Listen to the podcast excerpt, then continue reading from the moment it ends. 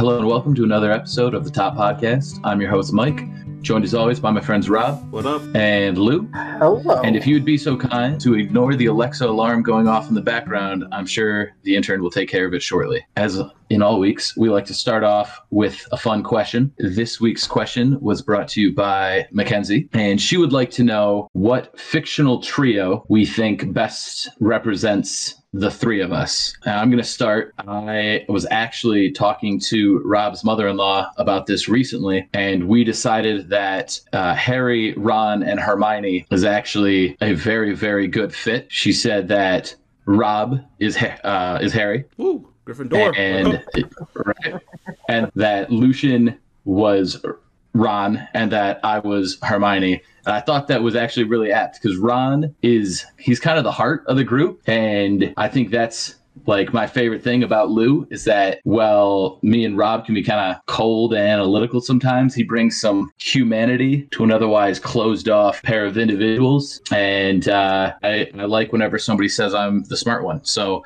I have no no complaints with that either. So thank you to Rob's mother-in-law for uh, leading me down that track. and I'm the freaking main character, dang it.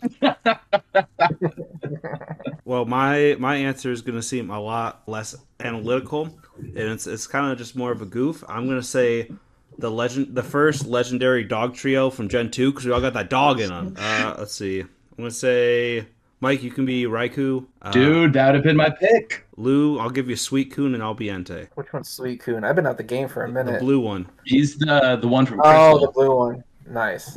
Very cool. I'll take it. No, that works. Raikou was actually the first legendary dog I ever encountered, and I, I didn't know what to do. I freaked out. I used my Master Ball. Hey, at least you caught him. Yeah, at least you got him. Because up until that point, every legendary I'd ever encountered was like, you get one shot at this. And I was just like, oh, I didn't know he'd keep roaming, you know? I was just like, oh, a legendary just showed up. I gotta catch him. Yeah, it kind of makes sense that you have the kid in the group. It's all dogs in this mug, Uh, you know. Uh, for me, it's not a tr- it's not a trio. There's four. What do you call that? A quadro? Is that just Quartet? Spanish? Quartet. Quartet. Yes. Uh, it is the Penguins of Madagascar. I'm gonna say, I'm gonna say Robert is skipper. Uh, and I'm gonna say Mike is Kowalski. And then I feel like I am between Rico and Private. Kind of like Are you Googling this right now, or do you know them by name? I am totally googling this right now. I do not know them by name. I was No. so impressed. I just didn't know Ko- I'm just- Kowalski. I knew the other three. Yeah, I just uh, I wanted to come correct. I just didn't want to say you know leader, the skinny one, and the two creeps. But um, Rico's not a creep. Rico is. Did you see? Have you seen Rico's face? He's the he's a I'm- creep. He, he's like I always thought he's like you know the Russian of the group who just like does all the explosion explosions and all that. That's how I saw him. Are are you saying all Russians are creeps? Ooh, uh, no, Wow. Maybe. Good save. I don't know. I was just like they're on the Rico and Private are on the spectrum, the far ends of the spectrum. Like Pri- Rico is gonna like look at you in your face when he smells your feet, but Private's gonna sneak behind you and smell your feet. Private. So I'm like in the middle between those two. So you're a foot sniffer, I So you you know, like you're gonna be side eyeing me when you sniff my feet? or just I- looking. He's gonna be just looking at the feet, you know, taking them all in. I think I put myself in a I dug myself in a hole. I personally am not into feet, but I do not shame for people who are. Live your life. I do find it interesting that there are no women that are into feet. That it's only men. I think there's probably women in the feet. They're just less vocal. Uh, I mean, I I, don't know. guess. Based on my Only Toes analytics, uh, there's lots of women who are into feet. I will say there was a middle schooler, and it was a girl, and she took a picture of my foot, and she said that she's gonna put it on a Foot Finder. So Oh no. Also, I just feel like men's feet are gross, so that's probably part of it too. yeah, that's fair. Some people are into that. One though. of my one of my favorite statistics, I have no clue if it's true or not. I just heard it and ran with it. Is that one in every seven adults has a foot fetish? And so whenever I'm in a room of seven people or more, I just like to go one, two, three, four, five, six, seven. One of you freaks has a foot fetish. It is like one of They the, don't know it's the me. Top comment. Ooh, it's really weird to be talking with two foot fetish people with him and Cantwell. You know, I okay. Well, isn't it feet too? it's a it was just a joke in our fraternity. We'd always like, oh, like let me see those those little doggies down there. You know, no shame, man. No shame. God made feet, and feet don't hurt. If you're into foot No fetish, way to know. like, comment on our video and let us know. Tell us what you like about feet. For five Give it a likes, we'll send you Lucian's big toes. Just two of my like Just put the big together? toes. No, just, Just like the one of big the, we'll, we'll crop it so it's like you only see the big toes. Oh, I prefer a blur. I feel like that'd be funny. okay, we can put a, a Gaussian blur on it. Yeah, so I think uh, we would be penguins. That's that's where that came from. All right, Mike, what are we talking about today? Oh, that's right. We have an actual topic. Uh, so this week we are talking about our top five sitcom moments. Uh, so whether that be your favorite, whether it be the one you think is the funniest, as always, up to interpretation because that's more fun. But yeah, that's what we're talking about. There is a spoiler warning for every show we're talking about. I'm going to start us off with one of my favorite moments, probably my favorite moment from Community. I believe it is season one. I want to say it's episode nine. I believe the episode is called Debate 109. And it's the episode where Annie joins the debate club, but finally meets her match in uh, one of their crosstown rivals. And she goes to Jeff and gets Jeff to, uh, to help her out because Jeff was a lawyer. And the two of them are studying late for this debate and there begins to arise a certain amount of sexual tension. And when they both kind of recognize this moment, Jeff's like, You know, uh, maybe we should study alone. Yeah. Separately. Uh-huh. That way we can be more reproductive. Productive! And that line has stuck with me ever since. It just absolutely killed me. It was the moment that I just kind of was like, okay, this show's for me. That's my number five. Whenever I rewatch Community, I always think it's weird to me that they tried to have like Jeff and Britta be a thing. Yeah, they kept Yeah. trying for too long. It was like three episodes. You know, well, it, like it would just periodically pop up, and you're just like, no, Well, isn't that the reason why he they started the study group? Period. Yeah. Just because he was trying to smash. Mhm. Yeah. So that makes sense. Him and him and Annie definitely have a, a lot better chemistry. Dude, I agree. I always kind of wanted those two to get together. Even though, like, the older I get, the more I kind of understand. Like, oh yeah, that that age thing is a problem. Math But when I was closer out. to eighteen, yeah, when I was closer to eighteen, though, it didn't seem that creepy, and I was just like, ah, I like these two characters. I want them to get together. Yeah, now I'm like, mm, no, I understand why Jeff was so hesitant. Maybe in the movie. It's one of those. I'm sure there's gonna be some time skip, so you know, maybe in the movie they'll, they'll get together. Maybe, maybe that would honestly make me very happy. So I don't remember sitcoms uh, was part of it. I thought it was TV shows. So I have well- two on here that are not sitcoms. I think that's okay. I don't think you guys Yeah, should well, kick me off the podcast. I appreciate it. All right, so my No, first. but it is your called- second strike. hey, I did not choose to get locked into the bathroom. It just happened. Okay. Um, golly, uh, I got slippery fingers. Okay, my number five the episode's called Parking Lot, season two, episode five, uh, a TV show called I Think You Should Leave. I understand that this TV show is not for everybody. And I think there are a lot of hit and miss with this guy, but this little skit I think is one of the funniest things in the world. So it's the main character, like the the guy who created the show, is just does not know how to drive, but he's somehow in this parking lot, and another and he's blocking the exit, and another guy is trying to get out of the parking lot, and he's yelling at the main character. is your problem, man? You know how to drive? No. What? No, I don't know how to drive.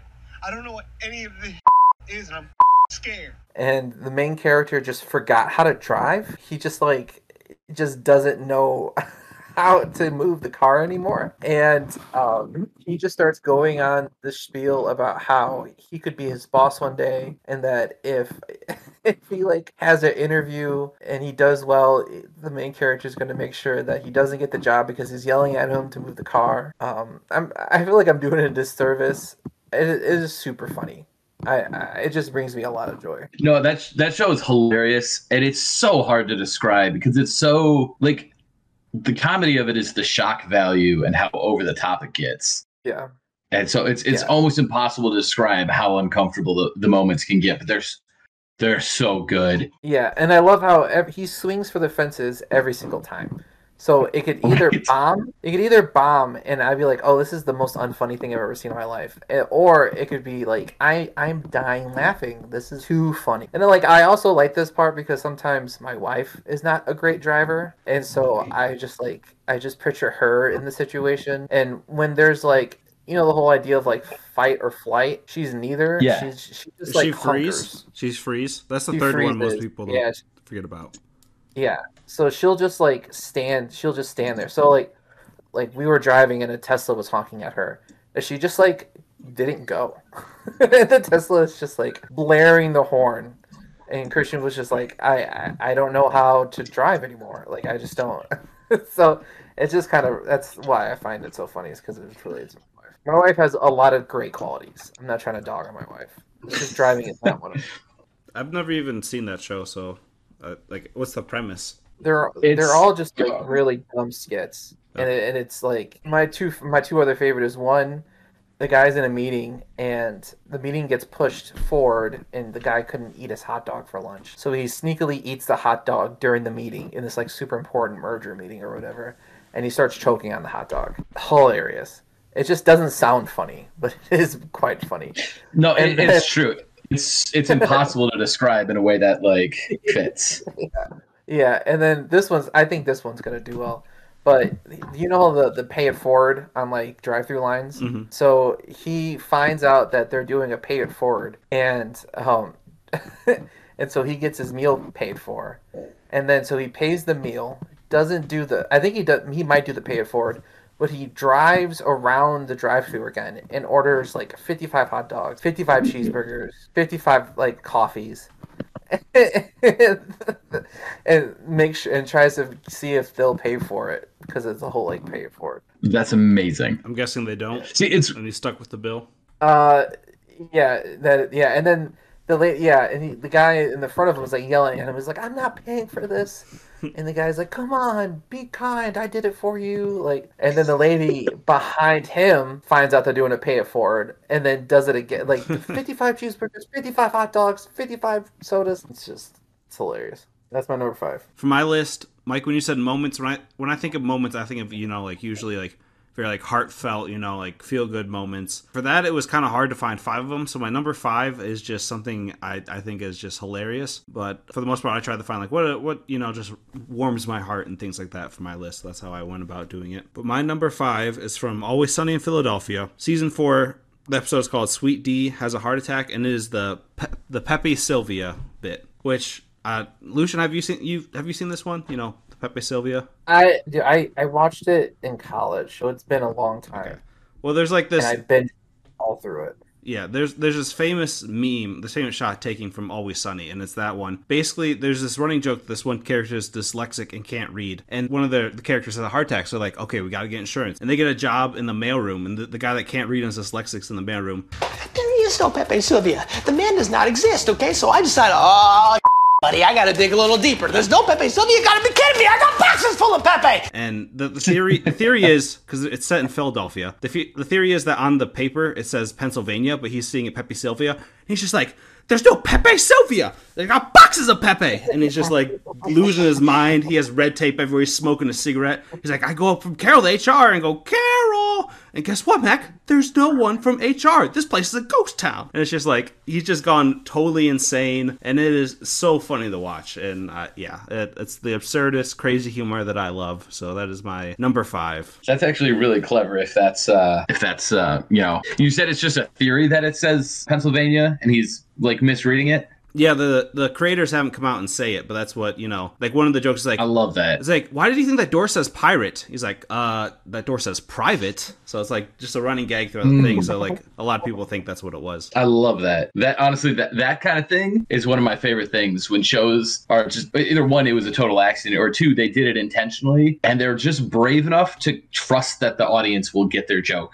Hmm Like, I love that. And even if it, like they didn't mean for it, it's still just funny as all get out. Yeah, there's so many. I, it's so funny because I wasn't gonna do Always Sunny in Philadelphia because it's so inappropriate, but there's so many funny things. Always Sunny. I really like. Do, do you remember episode where the toilet had crack on it, and if you sat on it, you got high? No, but that Do you remember sounds like that episode? sounds like something from Always Sunny.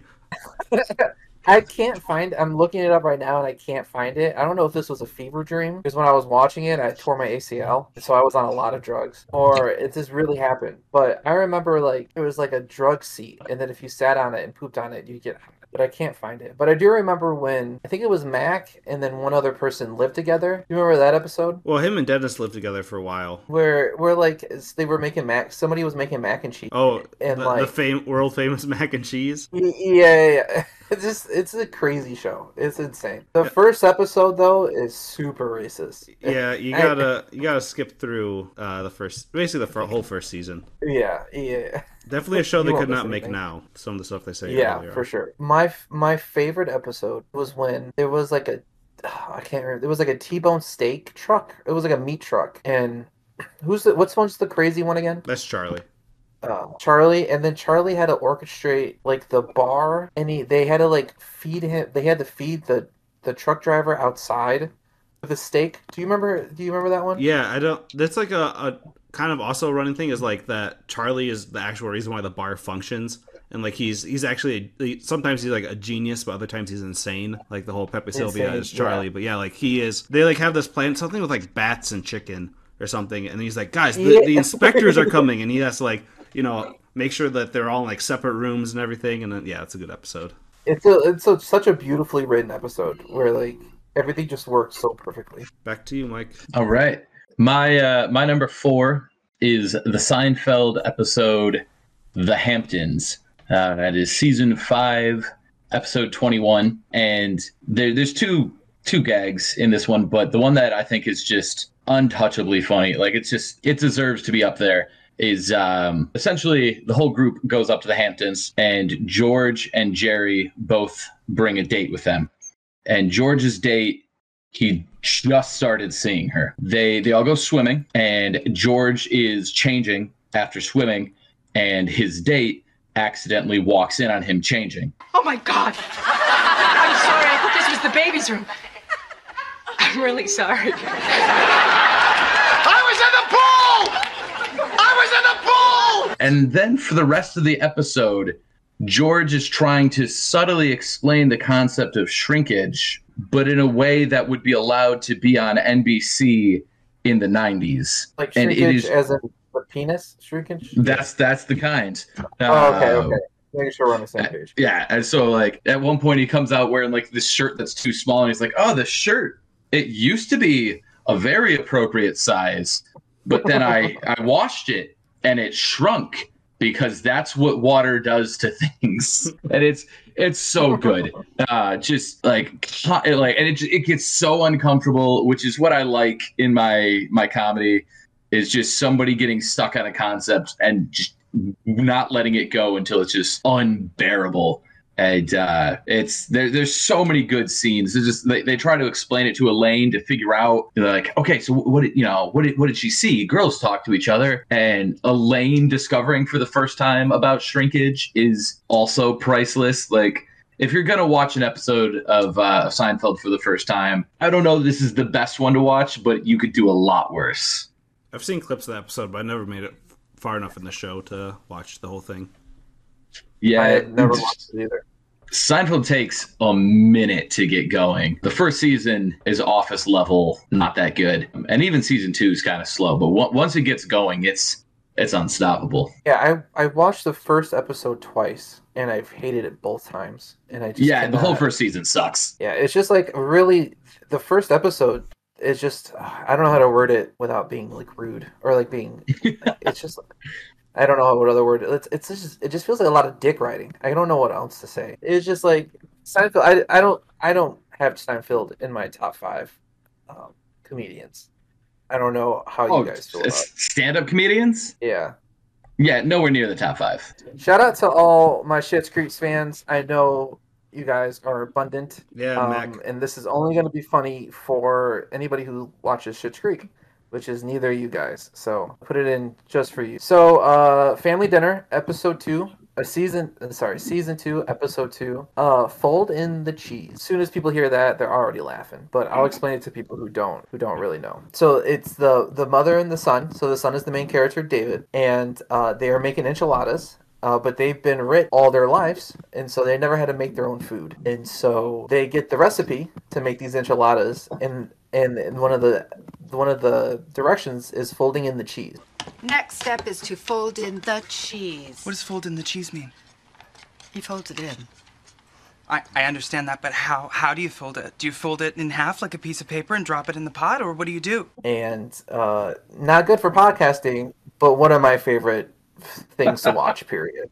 So I'm really curious now. I'm, I might have to go check this episode out. I watched all these on YouTube. So all of the things I recommend you can watch on YouTube, and I made sure that all these are very funny. So, but what were you gonna say? I was gonna say I know how to make enchiladas, and I still have no idea what folding in the cheese means. So Oh, they were making not- bechamel, and when make a oh, bechamel, okay. No, I know. Never mind. I know what that means. nice, very good. You're very, you're well equipped in the French cooking. I hear. I like French cooking and Italian cooking are uh, by far my two favorite cuisines. I don't even know what that word is you said. Cuisine? No, the whatever the technique was. Oh, bechamel. Yeah. It's just a. It's just a like a cream based sauce that you put cheese in. Eh, It's like it's like the building block of all your cream based sauces. Yeah, you gotta have it in your arsenal very if you're gonna close to cook. fracking. Very close with what? Very close to fracking. I would say it was, it's the fracking of making sauces. Do you even know what fracking is? Besides you just throwing out the term. Uh, Not a clue. Uh, you drew a diagram and, sh- and explained it to me. I didn't go to school for it, but I know that it's how you extract oil Kind of. from I'll, the I'll ground. give it to you. Thank you. I appreciate it. If that's the bar for knowing what fracking is, I would like to change my answer to I know what fracking is. Well, and then like different channel waves. It's kind of like a tree trunk, mm-hmm. right? Like a, a rooting system. It's like a yeah a root system basically or branches. Yeah, one works. It's, I would say That- it's like the process is injecting liquid at high pressure And in he's rocks looking and Are you googling this shit right now? you overplayed your hand. Shoot. Yes. Oh man. See, we tend to more like the Asian side of foods instead of you know French, American You or eat Asian. Asian people? Yeah, you know. I don't know how to go from there. All right. It's it's we have to all like different types of food so we can appeal to our wide range of listener. It's true. Mm. Lou, do you like South American food? Because we really need to, you know, get in that that market. I've been getting into plantains. They eat some plantains down there, so fried plantains is pretty tasty. Fried plantains is really. Have you ever been to um? Oh, what's that? What's that place? They they give you the fried plantains for free. It's out in like the Novi Northville blended area. Uh, it's like a Brazilian barbecue place, Oh, but it's mostly just steaks. Gauchos. Gauchos, yeah. Yeah, I don't. Why would you eat I've anything never beside the meat there? Uh, so actually, the, the reason for that is because the enzymes in the plantains actually help break down food. So like they help with the digestive process. So it's like a addition by subtraction thing. You can actually eat a little bit more if you take a little break to have one of those plantains. Yeah. Wow. The more you know. Yeah. Right. For anyone that's not from this area, gauchos is like a Texas de Brazil, where you know you just get this piece of paper. Green means they keep on bringing like meat out to you, and red is it, it means no no meat. Yeah. It's it's a dream. It's amazing. You get these dudes dressed like Brazilian cowboys, gauchos, and they just have these huge metal sticks with different cuts of meat on it. And they'll just be like, sirloin? And you're like, yeah, sirloin. And they're like, grilled chicken? And you're like, get that away from me. I'm saving all my room for steak and shrimp. They had and really then they'll be like, good. I was gonna say, they have really good Parmesan pork. The Parmesan pork is pretty uh, pretty good. I uh, I had it once. I don't know that I'd have it again, but it was. It's literally more of a like. Just gotta wait for that like like whenever they have like the eye of ribeye stuff. Like they got every now and then they'll bring the good stuff around and you're like, ooh, give me some of that Yeah, but it's like because it's a flat rate. You're Yeah. not you're not paying by the bite. It's so it's like you go in, you drop your like it's like fifty bucks. fifty bucks a head, Yeah. but it's oh, it's so good. It's worth it if you're celebrating something. Well, and like at least for Texas de Brazil, I've been to the one down in Tulsa, and that's more of a chain. They have like a lunch rate, so they don't have the filet mignon, but they have most of the things on the menu. Oh, I'll have to look into that. Plus, you know, you take the day off, you go in at noon, and you camp until like five. You could almost make that a challenge, like you know, how they're like, like you have to stay in a diner, but for like every pancake you eat, it's an hour off. Every steak Yeah. you eat, it's an hour off your time. I like it. I like it. I, I really like this. Uh, all right, one like, and uh, we will we will all do this challenge when Rob comes down for the uh, for the draft. I have to start saving. My goodness. like, this- That's what I was thinking. I was just about to say that. I was like, oh, I'm gonna have to put more money in my savings account because we gotta go to the Korean barbecue too. We're gonna have the meat sweats, boy. It's true. right. You just the the drafts happen, and it'll pan over, and you just see me drenched in sweat and grabbing my stomach. and- Be like, this guy's looks like you're about to throw up, and then throw up on Roger Goodell. The whole crowd cheers. Then I'm tackled and beaten up, and you never see me again. Hey, but you had a good weekend though. It's true. So my number four also comes from Community, and this one is from season one called Introduction to Film, and that is Abed's film Six Candles. And really, it's the reason why it's so touching is because the premise is yeah the move the the video album makes itself is you know nothing to write home about. But the premise of this episode is Abed's dad finds out. I don't remember what he was supposed to be doing, but that his his son is doing film school. Mike, do you remember what degree he's supposed to be going for? He wants him to get essentially a business degree, um, any degree that'll help him run the family falafel stand. But you know, Abed's true passion is film, and his dad's like, "All right, I'm not going to pay for your film classes. Like that's none of that." And then the whole thing is he's making like a documentary, and he ends up putting this thing together where he kind of feels like it's basically saying he feels like this outsider, and his parents don't love him. And I don't know if his his parents got a divorce or like his, his mom died. I don't remember Mhm. which one it is. But like at the end, you just see like his dad's crying because he like he finally had this realization that like this is what his son wants. His son is hard to understand. If making movies help him be understood, then I pay for the class. With falafel as a fallback. and he decides he's going to pay for his film school. And that's just something I think, you know, a lot of people can relate with that, you know, like maybe you have a dream and you your parents don't support it, but it, it's just good to get that feeling. It's just not heartwarming to see like the, the parent get behind their kid and be like, all right, you know, I might not understand this. I might not, I wouldn't do this, but here, I'll, I'll support you in your dream. And I just, that's really touching to me. So that's why it's my number four. It is. It is such a I mean, it's an Abed episode. They're all somewhat odd, but it is a really great moment. And if you check episode one, season one, minute two, you will find that Abed's dad is angry that his mother left him. I'm glad you know down to the minute. well, it's like the very. It's the second scene. Uh, it's the like the first real scene with Je- uh, Jeff and Abed. Just when Abed's just giving his entire left story. If I had it memorized better, I'd do it because it's hilarious. But I'm gonna get it wrong, and then it's going to be offensive. So I'm gonna not try. But go watch the first episode of Community. It's a fantastic show, and uh, you'll get the joke. Yeah, I figured it was Did they divorce ever- because it was like a the, the picture split in half, but I, I couldn't remember off the top Mhm. of my head, and I just watched the the scene, so that's why I said both because I didn't know which one was which. Did they ever tackle like the? Did they ever like address what Abed like? It was Abed like autistic? Did they ever like? I I think it's vaguely played around. I don't know that they ever directly say it outside of a punchline.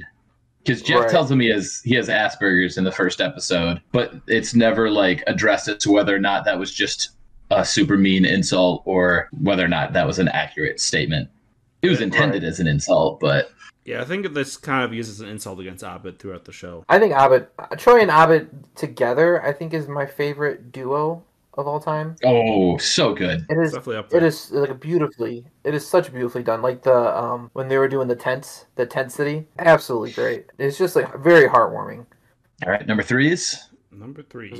So my number three, and you could take just about any moment from this episode, um, but obviously I'm going to go with the climactic uh, moment of the episode, and that is The Office, season four, episode 15, Dinner Party. Dinner Party is considered by many to be the best episode of The Office ever. I'm open to a couple arguments, but am inclined to agree that Dinner Party is the best episode of the show. I'm more of a Scott Um, and essentially, guy myself. Oh my gosh! I, as much as I like uncomfortable humor, Scott's Scott's tots hurts my soul, man. I thought dinner party was more uncomfortable, but that's just me. Yeah, it, it it's it varies from person to person. I fell asleep one time watching The Office and woke up to the the Scott's tots singing, "Hey, Mr. Scott, what you gonna do?" And it was like you know when you're already you wake up from a nap and you're already kind of like groggy and off put. Mm-hmm. Yeah, when you wake up and you're in the middle of like the most uncomfortable moment of Scott's tots, I was just like, I was done. My whole day was just completely blown to pieces.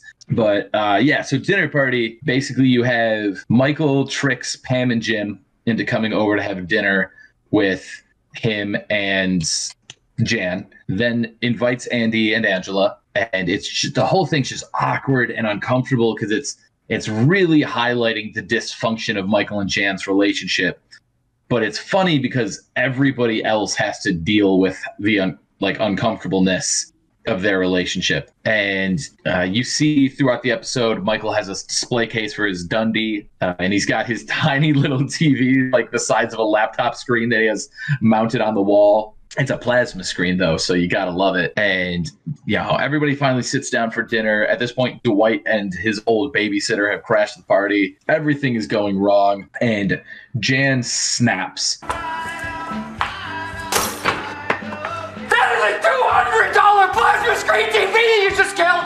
Good luck paying me back on your $0 a year salary plus benefits, babe! and it's just uncomfortable comedy at its absolute best. It's it's again, it's kind of like shoot, what was your show, Lou? The one with the uh, I think I should leave. I think I should leave. Yep. Yeah, it's kind of like I think you should leave, where it's just it's over the top, it's uncomfortable, it's cringy, um, and it's hard to describe. But if you've seen it and uh, and you like the show, you're laughing right now. So I shouldn't watch. So you think you should leave? Uh, I don't know. I like. I think you should leave, but I don't really like The Office. But to be fair, I only watched the first season of The Office, so I don't know. It doesn't get much better. It gets so much better. I, I wanted a Um, reaction on. First, first, that's fair. I do the same thing whenever I get the chance. So, um, yeah, but I would say watch definitely watch the first episode of I think you should leave, and I think you get a pretty good feeling for whether or not you're gonna like the show. Does not apply to The Office though. Yeah, I mean, if you like cringe humor, then you'll like The Office. Yeah, I think it's I think the show is a lot more than just cringe humor, It's but I think it's really easy. stuff, right? There is. There it has its moments, but I think it has enough cringe humor that it's easy to just get stuck on it. Like there's some people who just can't move past it, and I would never hold that against them. Except Rob, I hold it against Rob, but everybody else gets a pass. Well, it's like Uh, I'll, I'll use this analogy. It's like if there's something you don't like, and it's like, say, I don't like mustard. If there's mustard in my burger, all I can taste is that mustard. Doesn't matter if I like scrape it off or Mhm. whatever. All I can taste is that remnants of the mustard, even if there's not a lot left. So I think it's similar to that, where it's just like I don't like Yeah, this, no. so it's going to amplify it. Yeah, absolutely, makes perfect sense. It's a bummer, man, because it's just good. Nah, Parks and Rec is better. That's it. Strong disagree, but you know I do enjoy some Parks and Rec from time to time. Definitely has the better Andy at the two thirds Oh, yeah, well, that's- brothers over there. I uh, I'm not gonna fight you there, that's for sure. All right, Lou, what do you got? Yeah. All right. My number three is The Desert. Avatar: The Last Airbender, season two, episode eleven. Ooh. So I I think Avatar is on par with one of the best animes. I know people don't consider it anime, but I think it's a very good gateway cartoon to get into anime. It's beautifully written. Uh, me and my wife watched it. I think during COVID, we watched it, and I was so surprised that a Nickelodeon show had so much depth up to it and so good. So the episode before that, the main character loses his like favorite pet, very much like how you consider like a yeah Appa. I was just trying to explain it to people who don't watch the Avatar, but Appa is this fly bison that pretty much the main character grew up with, so he absolutely loves this thing, loves it, loves it, loves it, and then it gets stolen. Some some some people steal it, and one of his friends is kind of the reason why it got stolen. Like she was trying to do one thing, trying to keep those, trying to keep them alive, but also trying to make sure that Appa didn't get didn't get stolen. But she failed on the Appa part, and so just like heart ripping, tearing, like you you're seeing just like beautiful emotion, and you're just like, oh my gosh, is Appa gonna be okay? Are they gonna eat Appa? And through this next episode, episode 11, the main character is trying to find Appa and completely left his friends in the desert. And his friends now have to track through the desert with one of the uh, the person that it's hard to explain, but the person that one of them are one of the kid friends are blind. So, but she can see through her feet. I swear, if you've never watched the show, it's such a good show. She has tremor. Put it in D and D terms, she has tremor sense. Basically, yeah. So as they're going through this desert, they don't have any water, and then Sokka, which is the only guy who can't actually bend, finds a cactus, and he cuts open the cactus and he drinks the cactus juice. There's water trapped inside these. I don't know. Suit yourself. It's very thirst quenching, though. Drink cactus juice. It'll quench you. Nothing's quenchier. It's the quenchiest. Okay, I think you've had enough. How did we get out here in the middle of the ocean? and this guy is high on cactus juice and momo who is uh, a, a sky lemur is also high and, and the sky lemur can like fly and so he's flying in hardcore circles and then nose diving into the to the sand. It's crazy because like the episode before that was like the saddest episode. I think the second saddest episode, and then now people are high. It is just like what is up with the show? But I'm all for it. It's really fun. Did you say you didn't watch that until the pandemic? I watched it as a kid, but like as a kid, you're just like you know Yeah. you're just a kid, so you don't understand emotions really. Um, and then I rewatched it. Me and my wife rewatched it together, and I was like, oh wow, this is not I don't know SpongeBob. I'll tell you that much. I think it's my wife's favorite show. I think I think you're right.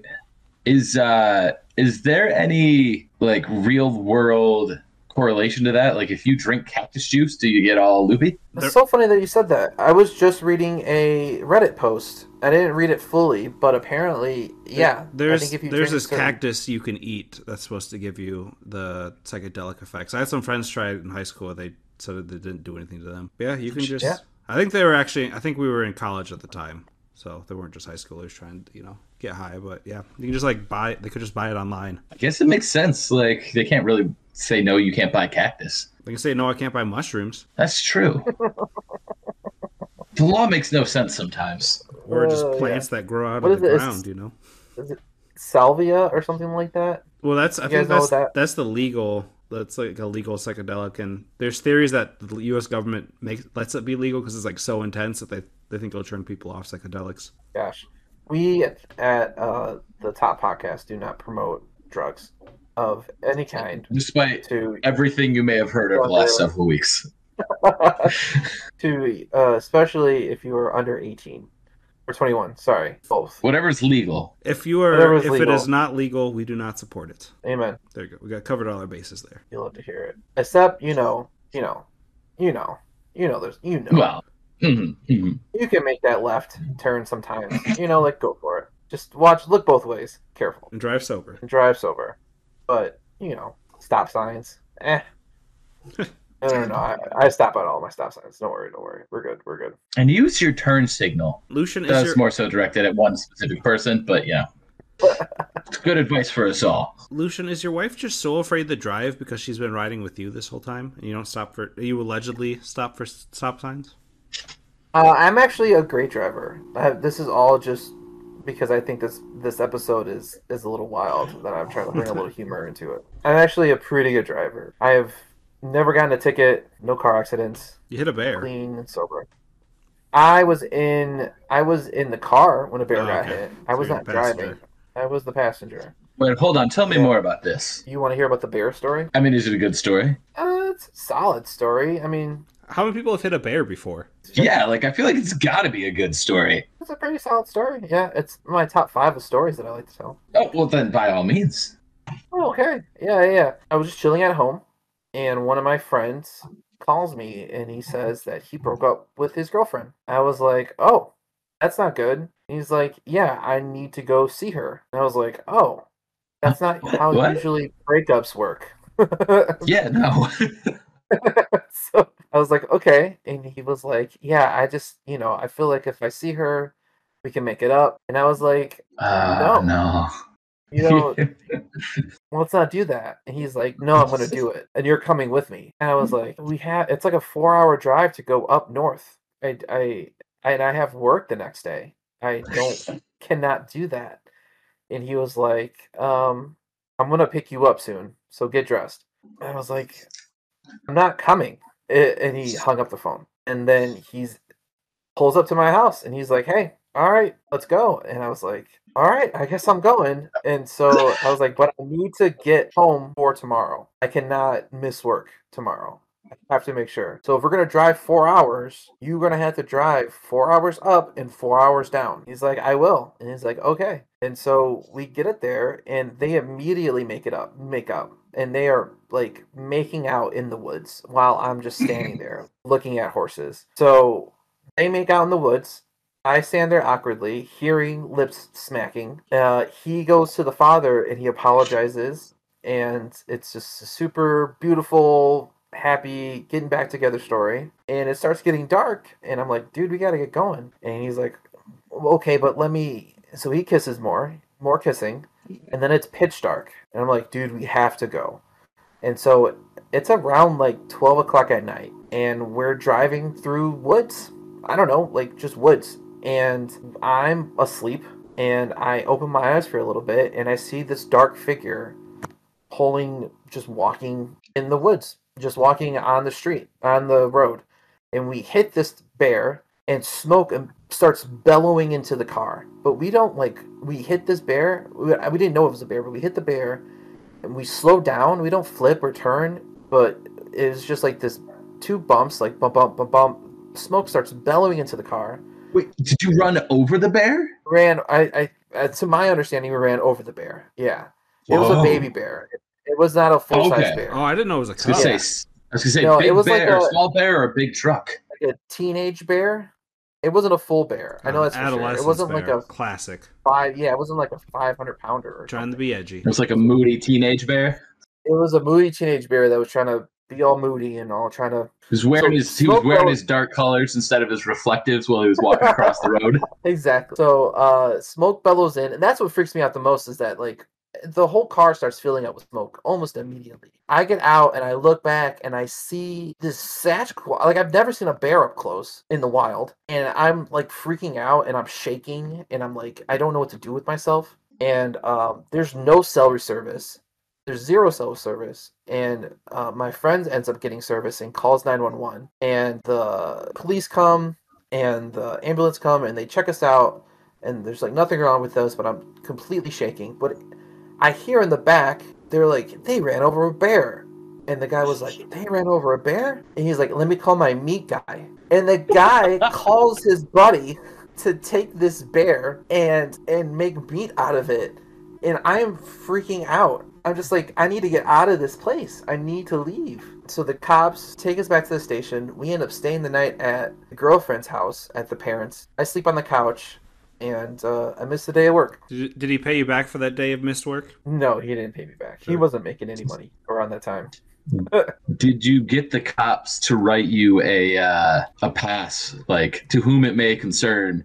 Lucian missed work because he ran over a bear. I was working for my father at the time, and Oh, I took a picture of the bear, and I sent it to him, and it was like, "Hey, we ran over a bear." I think like he understood the situation. It's crazy that like if someone is like, "Oh, I got a meat guy, let's call him up," because I, I was just we're doing this like routine thing where there's other people out in the oil field, and they were talking because it's it's deer hunting season, or it was back when we were doing it. It's like prime time deer hunting season. They were like going over this whole thing like where if you hit a deer. You don't actually want the meat because it's gonna be all bruised and everything. It's something I never thought of. And they're like, "Oh, you don't want to you know, you want to use something that'll kill it fast so the adrenaline doesn't go in and taint the meat. And I'm just like, I didn't know all this, like, you know, happened. Like, I, I never thought of, like, how an animal's, like, chemicals can, like, taint meat and everything. So, yeah, I'm just surprised they still wanted that meat. Yeah, me too. I wonder if you make it out of jerky, if like that means anything, or Mm. like sausages and stuff. Well, yeah, you could probably sausage. ground it. Maybe it'd be fine. and maybe it'll be fine. Ground I have no though? idea. As soon as I heard, "Let me get the meat guy," I thought I was gonna be next a little bit. So, Surrounded so by I was trying to get surrounded by all these white people. I was trying to get out as quickly as possible, but continue sitcoms. Yes. Yeah, so so my number three, not as crazy as a bear story, but it is from Parks and Rec season three. The episode's called Eagleton, and this has to do with the B plot where it's it's Ron's birthday and Leslie finds out. So she plays this like sick psychological warfare on Ron Swanson, who is just very reserved introvert guy. Like he doesn't like you know being around a lot of people. One of my favorite lines by him is like, I had one of my favorite coworkers I ever met. Like we never said a word together, and he's like, and we still don't talk sometimes. And it's just like he's just very.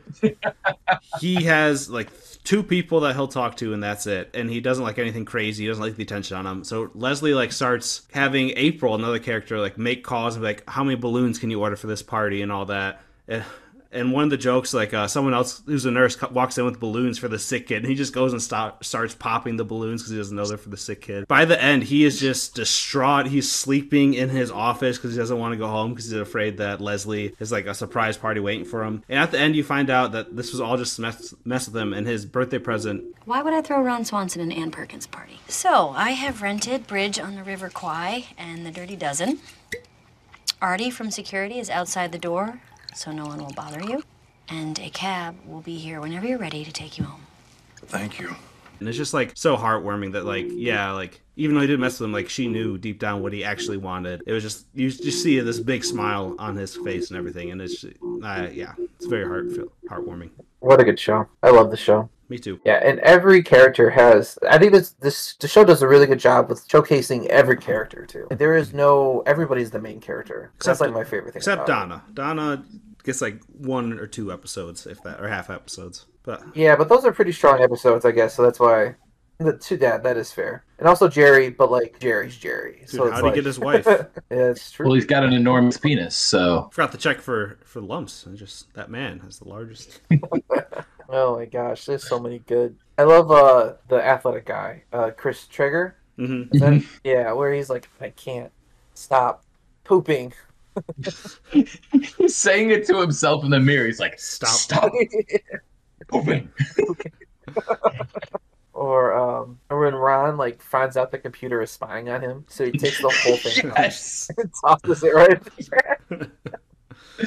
that was good. Oh, that's right. I forgot about that. One. I was thinking of uh, delete all pictures of Ron. Delete all pictures of Ron. Or like when Leslie comes, like, I got your bacon. He looks up. No, you didn't. My this is I was this was uh one of this was gonna be on my top. Okay, I'll wait till the end. I'll wait till the end to do honorable mention. It's so good. Yeah, good show. I recommend it, and it's wholesome. It's pretty clean. Mm-hmm. It is pretty clean. And you get the best side character ever, Jean-Ralphio.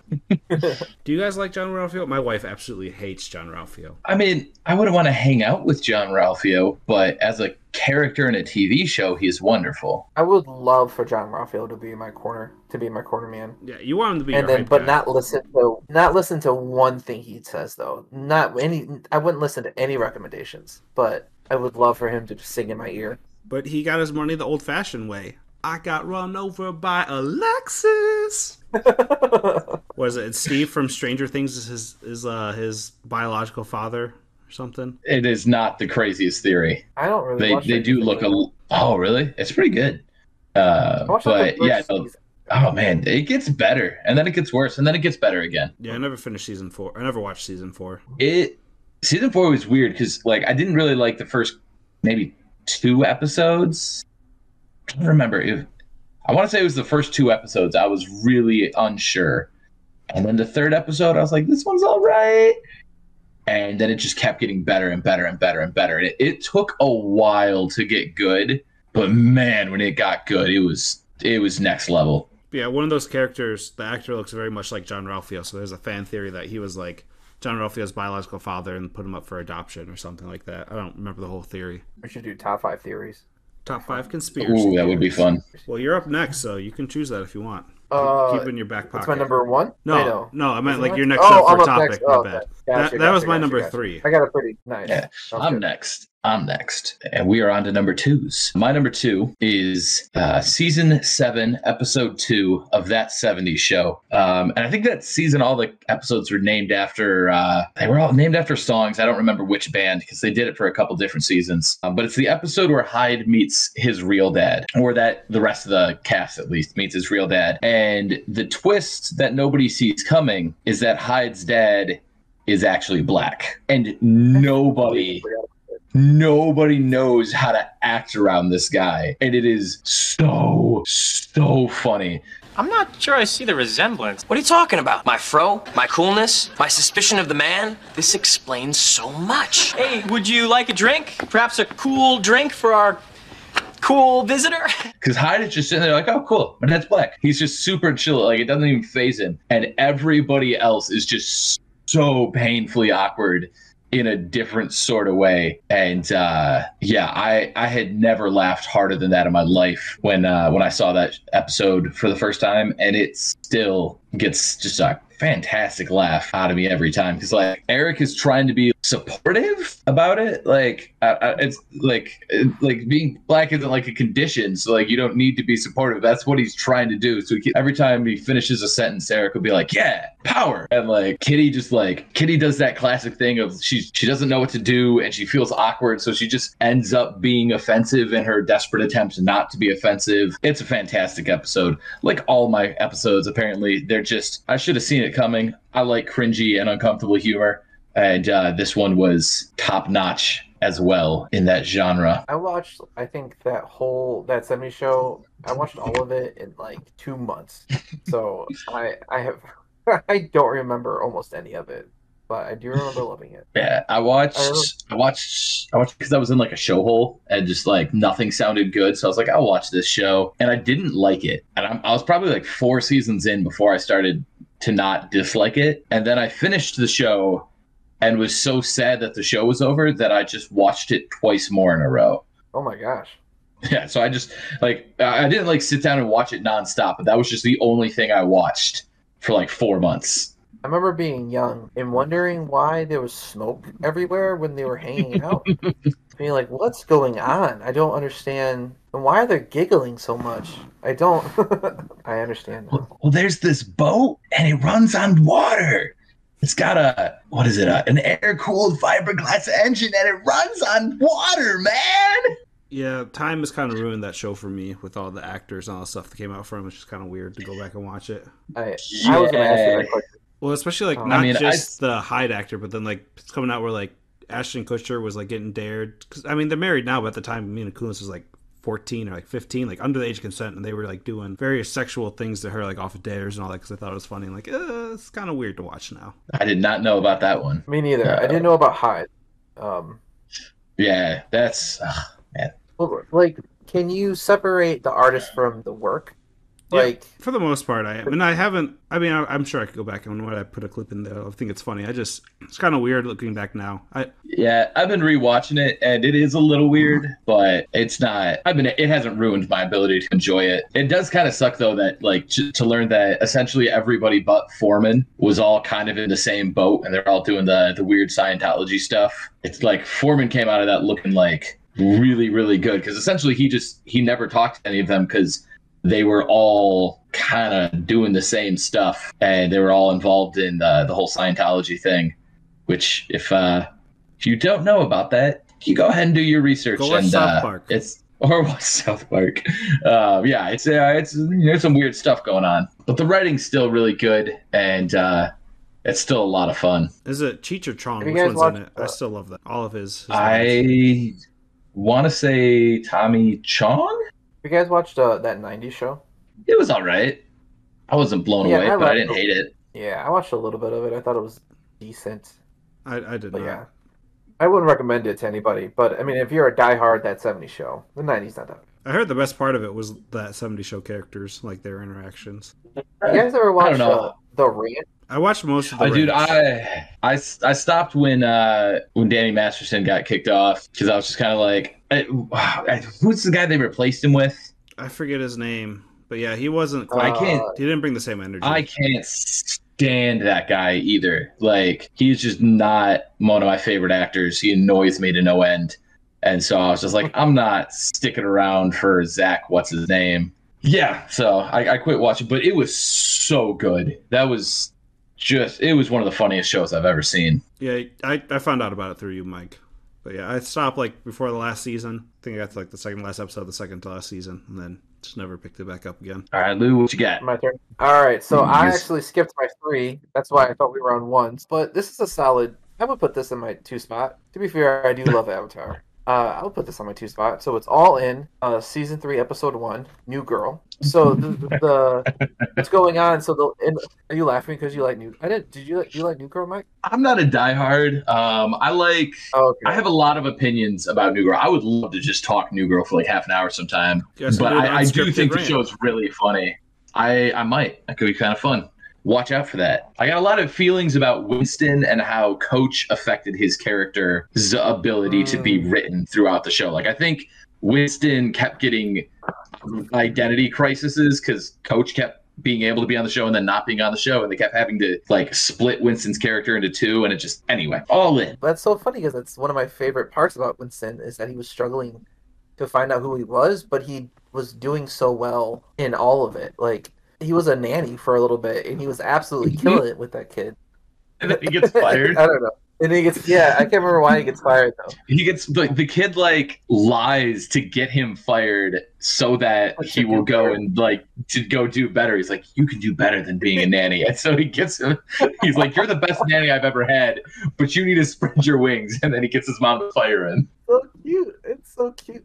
It's so good. My favorite character. This is outside of this, which maybe I should have put that as my. No, no, no. Uh, my favorite character is the Asian guy. Um, the, the Asian that old Nick guy. talks to? And Nick talks to. It's so funny, dude. It's so cute. And then Nick ends up falling in love with, well, ends up dating uh, his. like, Oh, that's granddaughter. right.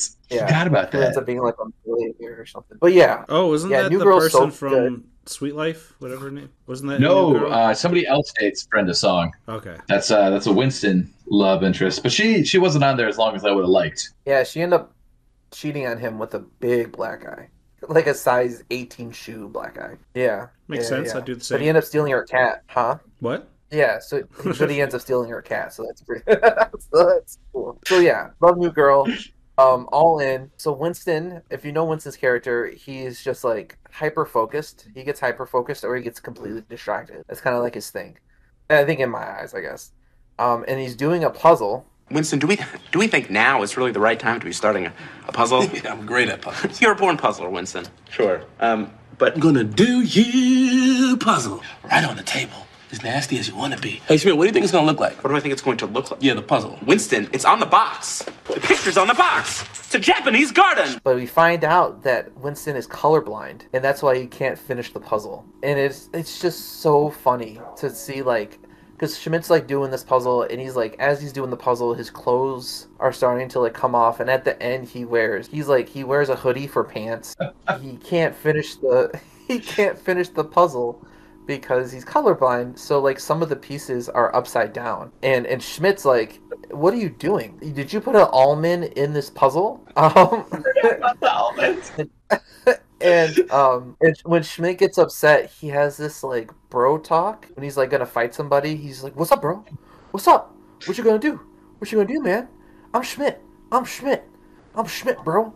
And it, it's absolutely hilarious. It's not even like the main part of the story and i think that's what i find most enjoyable is because the two main characters are trying to fall in love with each other in in in Mexico and Nick loses his passport and he gets put into like Mexican jail but the fact that Winston's doing this puzzle I think is absolutely hilarious Gotta play their drinking game. True American, American- uh, True American. True American. You can look up the rules online, and Didn't you try it once? it's a lot of fun, uh, multiple times, and it was fun every time. We actually, so there was um, Hot Kyle was dating this girl who was actually Surprise, appropriate surprise. age for him at the time, and then um, our, our friends Belle and Eli were together at the time too, and so the three of us had what we called triple date night. We spent all this time finding a day where all six of us were free, and we went over the, to Kyle and Eli's place for triple date night and we are midway through a, game of True American, and uh, Austin and his like in between girlfriend, like he broke up with his long term girlfriend, the girlfriend of Kyle running into the the door. They broke up, and he was dating this girl before the girl he ended up with. As Ted from How I Met Your Mother would say, before you meet your wife, you have to make one last horrible mistake. That was this chick and they show up in the middle of triple date night mid like they're in the middle of a squabble she's drunk and she pulls belle and lex into a side room and just she basically shuts mackenzie out of the entire happenings. And so now it's just mackenzie and the three guys and austin's in a bad it was a total nightmare. It might have been a went had to be there moment but like it was the most fun i've ever had and then immediately spiraled into just a terrible evening. But that was because people in a bad situation just appeared unwanted. Brought down the vibes. Yeah, it, dude, it killed it. It was. I've never seen a night just collapse that fast. But it was not True American's fault. So my number two is kind of it all comes to fruition in season eight of How I Met Your Mother called The Final Page, and this is when Mm. this is when Barney finally proposes to Robin, and I just think I've we've talked about in the past, and I just think Barney's character arc of being this womanizer to like finally finding this woman that he loves and wants to get married and we just don't pretend season 9 exists but like that whole thing is just such good writing and like the whole thing is like he he basically set up this whole ploy to think that he was gonna propose to this woman Robin hates and ends up being Robin and like it's this whole thing. Step 10. Prove your loyalty to Patrice by burning the playbook. And actually burn it. You don't need it anymore. Step 13. Wait and see if Ted tells Robin. And if he does, it means your best bro in the world has let go of Robin and has given you his blessing. It, it it's man, it's just like it's such a good like I, I guess a love story and I just I hate what they did to Barney and Robin at the end of season nine just so they could fit their ending. But yeah, I don't really know how to describe it without going to like a play by play of the episode. But it's just fantastic. It is fantastic. Isn't it a blonde that he's trying to trick Robin into? No, it's Patrice. Can't remember. It's been so long. With the- I will say, like, the heavier woman at the news thing that she always she, she always shouts about, and like that's one I could tell Oh. this, the oh. show was starting to go down in season eight because they limited a lot of Robin's jokes. She just Patrice, and it's just like yeah, but I, it didn't really truly tank until season nine, in my opinion. Yeah, I do. I mean, if that, if maybe, it probably could have happened. So without them breaking up, Barney couldn't understand what like fa- fatherly love was. I guess, unless they got Robin pregnant, which I guess then he could. I don't know. But they couldn't But have done that idea because that, like- Robin's barren. They could have adopted though, like They could have adopted, I guess. But that that that scene, I think, from my eyes, is is more important than the scene where he is try is proposing mm-hmm. to Robin. Yeah, that's It like- is a great scene. That's like the one good part in season nine, but like they still destroyed a lot of his character just for that one. They're like, all right, we can kind of try to build him back up. Yeah, that's fair. I, I don't disagree. And when they got all fat and ugly together, that was pretty cute. But that yeah, that was That that was was, the first breakup they had. Oh, oh yeah, sorry. The oh My gosh. stormtrooper, the cheap When- stormtrooper walking. When you guys when you guys were watching that, Becca texted me and she was like, I swear, if Barney and Robin break up, I quit everything. And I was just like, how do I ask whether or not this is the first or the second time they're dating without spoiling it if it's the first time they're dating? And so I had to like I was like, oh, so uh who's Ted dating right now? And then had to like go back and check to be like, where are like where are they so I cannot spoil this. What a detective. Good job. But they only they only date first for like three or four episodes. It feels like so that was at least a short. Yeah, the first time is actually pretty quick. But you have the whole buildup of Barney like realizing that he actually has feelings for her. So it it's even though the payoff is not as long as you want it to be, like the arc isn't at all that short. hmm So do you think Ted should have ended up with Robin or no? What's your guys' thoughts on the ending? haven't asked you guys. I think Ted should have ended up with nobody. Personally, I think Dang. he should Swallowed on his I actually don't hate that. I, I have never even considered that until just now, but I actually I like that a lot. Yeah, I don't have a problem with the two of them en- ending up together. I I don't have a problem with Ted ending up with Robin. I have a problem with the way Barney and Robin end, right? So it's like if we're just going to accept that Bar- Barney and Robin ended the way they did, well then yeah, sure, Ted and Robin should be together. I guess. I like I don't the- hate it, but I'm also not crazy about it. Yeah, I like the alternative ending better. But It's way better. So much better. What's the, I don't think I heard this. What's the alternative ending? It's it's that the the mom recovers, and I think it hints that Barney and Robin get together. I could be remembering that wrong, but it's like the more happy ending. Mm. But I will say, going back and watching that episode where like Ted's running and like knocks on his wife's door and it's like, hey, it's like, I just wish we could have like these moments together. That felt like that hit me Mhm. hard the second time through. And Becca's like, what is going on? And I'm just like, it's nothing. You'll understand later. Yeah, th- th- it, it isn't like I don't know. I don't know. I heard a ton of people. I remember when the show ended, and a ton of people were upset that the mother died. I I had heard the theory that the mother was dead like four seasons before it was even over, and it was it was James from camp. I don't know if either of you guys remember him. Yeah. Uh, but he was like, yeah, like you tell kids the story of how you met your mother when their mother dies. The mother clearly dies, and I was like, like, and then so like I was like I was so prepared for it. I had had four years to mentally and emotionally be ready for the mom to die, so it hit different. But if you didn't know that was coming, it's got to just really kind of feel like the rug is pulled out from under you.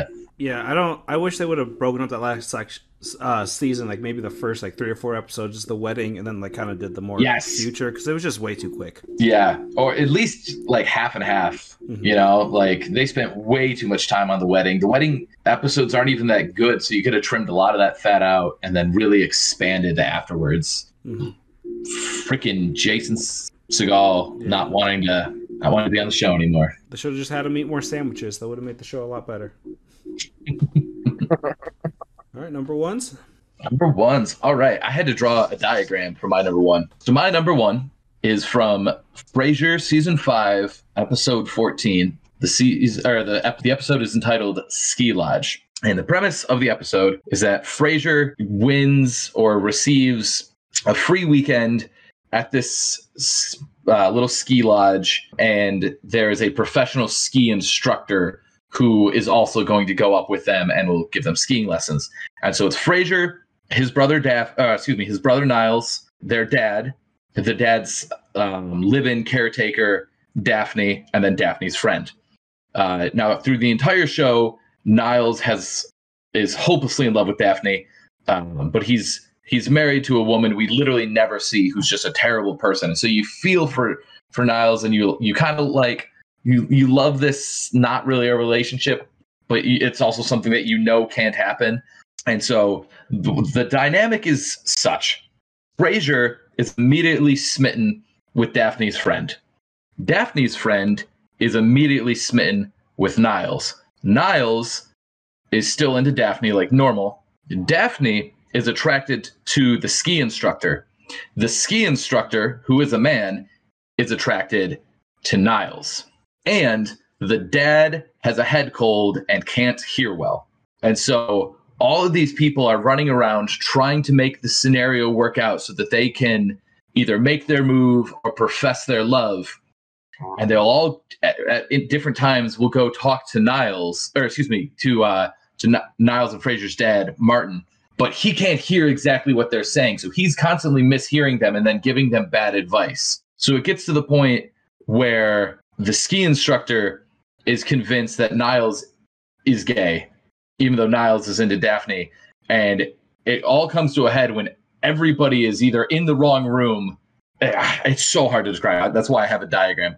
Basically, Frasier ends up convinced that that the friend is into him, so he goes into the friend's room, but he's got the rooms mixed up, so he ends up in Daphne's room. Daphne then comes back into her room to find Frasier in her bed without a shirt on, and Niles is being hit on at the same time by the friend and the ski instructor. It's really hard to describe because it's so complicated, but that's the beauty of the show is that they do these really complicated miscommunication mix-up scenarios but they all make perfect sense when you're watching them and it's just it's such a funny episode everybody is upset at the end and uh, it all comes to a head and Frasier goes All the lust coursing through this lodge tonight. All the hormones virtually ricocheting off the walls. and no one was chasing me. if you haven't watched Frasier you should check out Frasier show's freaking hilarious and this episode in particular is one of the high points of the whole show So it's better than Cheers. Oh my gosh, yes. Uh, Cheers is good. Cheers is fun. Eh, Frasier is way better. Yeah, you can watch the Ski Lodge on its own. You don't really need any any like that's the, uh, one of those shows you can kind of pick up anywhere. It doesn't need to keep, be kept track of. And uh, yeah, it's it's a hilarious episode. Give it a give it a watch. Uh, my number one is the fight Parks and Rec season three episode thirteen. It has to do with uh, the snake juice. So um, This is, I think this is the episode after the Eagleton one that I talked about. oh, for real? Yeah. that's hilarious. Um, Is this the episode where So- they all get drunk? yeah, yeah, Mackenzie told Mackenzie when I was looking for uh for different moments, I was trying to figure out my list. That was the first thing she suggested. That's what happens when you see somebody almost die. You get the connection. yeah, the main story is is not this. It is. It happens at the end of the episode, and uh, Tom Haverford and uh, Jean-Ralphio open up a nightclub, and uh, there it's. I, I don't know if it's like the first day, if it's the grand opening or not. I think it is, but It's the grand. uh, but it's they the bring grand out these- of snake juice. It's okay. So yeah, so snake juice is uh is a alcohol that they are sponsoring. So yeah, so everybody's drinking snake juice. Uh they get uh Ron Swanson. Why aren't you holding the snake juice? I'm more of a whiskey man. Ron, Ron, come here. Come here for a bit. You're good right there. How about this, Ron?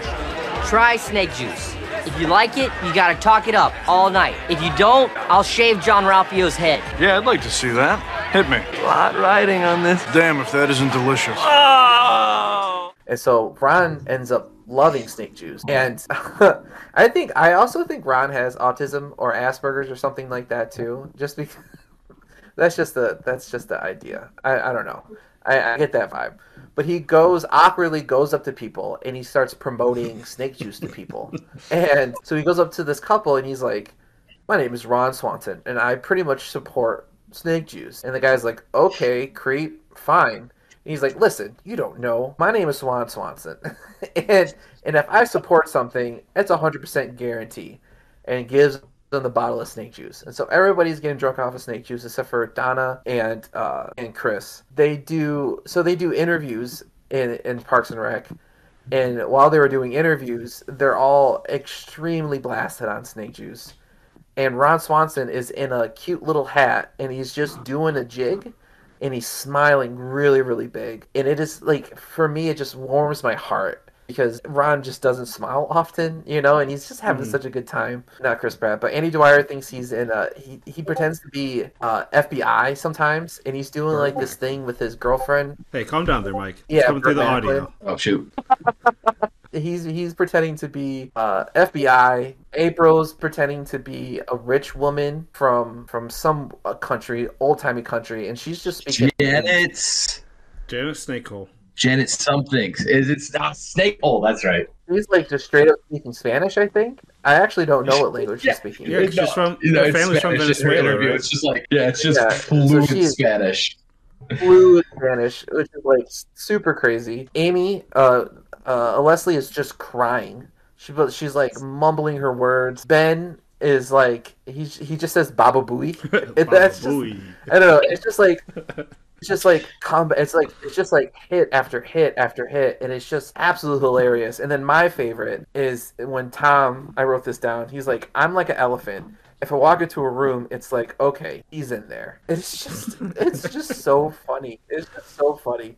And when I found out, I was doing research on this, and I found out that Amy Poehler, Poehler, Poehler, Poehler, it's the main character of the show, Poehler, Poehler. she actually is dir- I guess I was wrong. directing this episode. Oh, I didn't know that. Uh, she directed the episode, and so what they, when they were doing this bit, when they were interviewing while they were drunk, they were just trying to make her laugh, and so they were just like taking, just doing anything to make Amy laugh, and you could just clearly see like just the effort and love that they put into it, and, as she's directing the show, and yeah, it's just funny and heartwarming, and it's just a really good show. All right, my number one. Yes, sir. I don't know if you guys have ever seen the show, but my number one is Meanwhile. It's a episode of Futurama. It's actually one of their endings because the show ended like five times, but it was their final ending before Hulu picked it up. And I just think, eh, have you guys watched Futurama at all? Very little. I watch. Yeah, I like. I I flirt with Futurama, where I'll watch like episode here and an episode here, and I enjoy every single episode. I just haven't dived into it. Exact same thing. Well, exact same boat. I haven't seen. I've probably seen fewer than Lucian, but I've never not enjoyed it. The show was canceled multiple times, so there's multiple different endings. But this was the, like I said, the final one before Hulu picked it back up. So there's a good chunk of time. And I just think I because you guys watched it, I won't or haven't watched it. It sounds like there's might be some interest there. Basically, like they the way they wrap up two characters. It just like it's so wholesome. It, it it's a it's a, a very heartwarming and like you know, gosh, I don't really know how to describe it without going into it. It's like the Is it has to do with like restarting? kind I of mean, yeah so basically like these these two characters they end up like going through life together and at that point they're all alone it's like only those two people on the planet and then at the very end they're like oh guess the the professor comes like Good news, everyone! all right i solved the problem we can go through like this like can get back to right before this happened but you guys won't remember like anything. The whole life you experienced together and all that. And like they look at each other. They're kind of like contemplating like do we want to lose what we had but like you know it's worth it. Let's do it all again and go for it. And it just like that that just got me right in the feels there they're just like yeah we're gonna we had all this time together but like we love each other so much that let's just go through it all again. And yeah. Yeah, I I never I haven't watched enough to like have feelings for it, and I still had feelings for it, which was like super fun. why did you just watch like the last episode I didn't watch it fully. I just like saw a clip of it. Ah. Yeah, yeah, yeah. I'm not a I'm not a crazy person. I'm not into feet, and also just watch the last episodes of things. yeah mike didn't your mom like do something with that with harry potter Yeah, so essentially, so yeah, so I was reading the book. She read, I want to say, the Dust Jacket, the f- and the first cover or like the first chapter. And I'm like, I don't know, two fifths of the way through the book when she does this, and then she flips to the last chapter, scans through, it, and goes, "Yep, I knew Sirius Black was a good guy," and I was just like, "What is your problem? You always ask me why I don't finish books. And this is why I don't finish books." And um, I have still not forgiven her for that. Lou, what are we talking about next week? We're gonna do top five products you wish sponsored the podcast. Yeah, shoot your shot. Put put your dreams out there. Should we Shoot make- for the moon, you'll end up in the stars. Should we make like a sales pitch for them? Like we're pitching these ideas. Yeah, like why you would want this pod? Why would you want this product? Like why do you love this product so much, and why you wish it sponsored the podcast? Oh, okay. So like things that we we wish sponsored the podcast because we believe in the product. You believe in the product, yeah. Like like Okay. mine. I I don't want to ruin it for you guys. I don't want to spoil it. I will say like No, I, I got you. I I got you. spoil it. All right, I'm gonna try Okay. to So make like, like if a you really loved Eggland's best eggs and you wanted to pitch why Eggland's best eggs, why we should be sponsoring them. Thank you for listening to this week's episode of the Top Podcast. If you enjoyed, please give us a like and a subscription and leave a comment down below. Let us know any ideas you have for topics or questions that you want us to answer. We would uh, love to do an episode from a listener. And uh, yeah, until next time, pivot!